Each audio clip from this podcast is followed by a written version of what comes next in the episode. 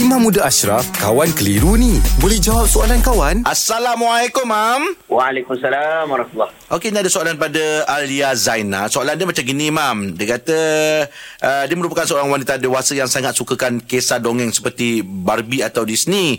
Jadi saya bercadang untuk mengumpul snow globe atau music box di dalam almari kaca di rumah saya sebagai hiasan. Masalah bila kebanyakan di dalam snow globe mempunyai patung-patung budak-budak perempuan uh, macam unicorn ataupun teddy bear. Difahamkan sebagai orang Islam kita tak boleh mempunyai patung dalam rumah. Soalan dia bawa ada soalan dia.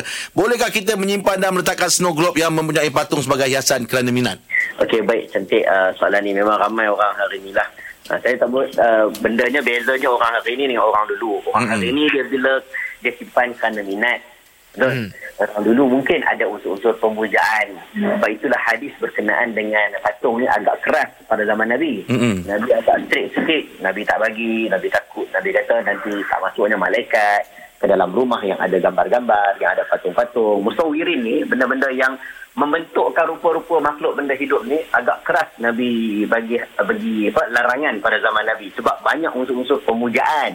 Okey, cuma sekarang ni memanglah sekarang ni tak banyak unsur pemujaan, dia banyak kepada unsur-unsur orang minat, simpan hmm. kan. Hmm. Jadi ulama bincang, ulama kata, okey, kalaulah dia simpan mainan itu uh, dia simpan hanya mainan untuk permainan.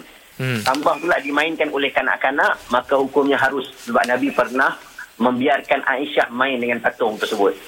Okey, Aisyah kata sebab Aisyah budak-budak lagi Nabi bagi dia main.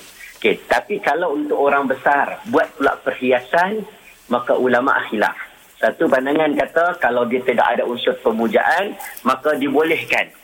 Ha, satu pandangan ulama kata lagi, kalau dia uh, tak kira lah ada unsur pemujaan ke, tak ada unsur pemujaan ke, selagi mana dia bentuk benda hidup, makhluk hidup, maka dia tidak dibolehkan. Hmm. Jadi kita nak keluar daripada kedua-dua pandangan khilaf ulama ni, kita ambil pandangan kalau boleh tu elakkan kita simpan patung-patung, gantung-gantung dalam rumah kita. Elakkanlah. Hmm, Ha, itu lebih baik insyaAllah. Okey. Okey, terima kasih, Mam. Terima kasih, Mam. ya. Alhamdulillah. Selesai satu kekeliruan. Anda pun mesti ada soalan kan? Hantarkan sebarang persoalan dan kekeliruan anda ke Sina.my sekarang.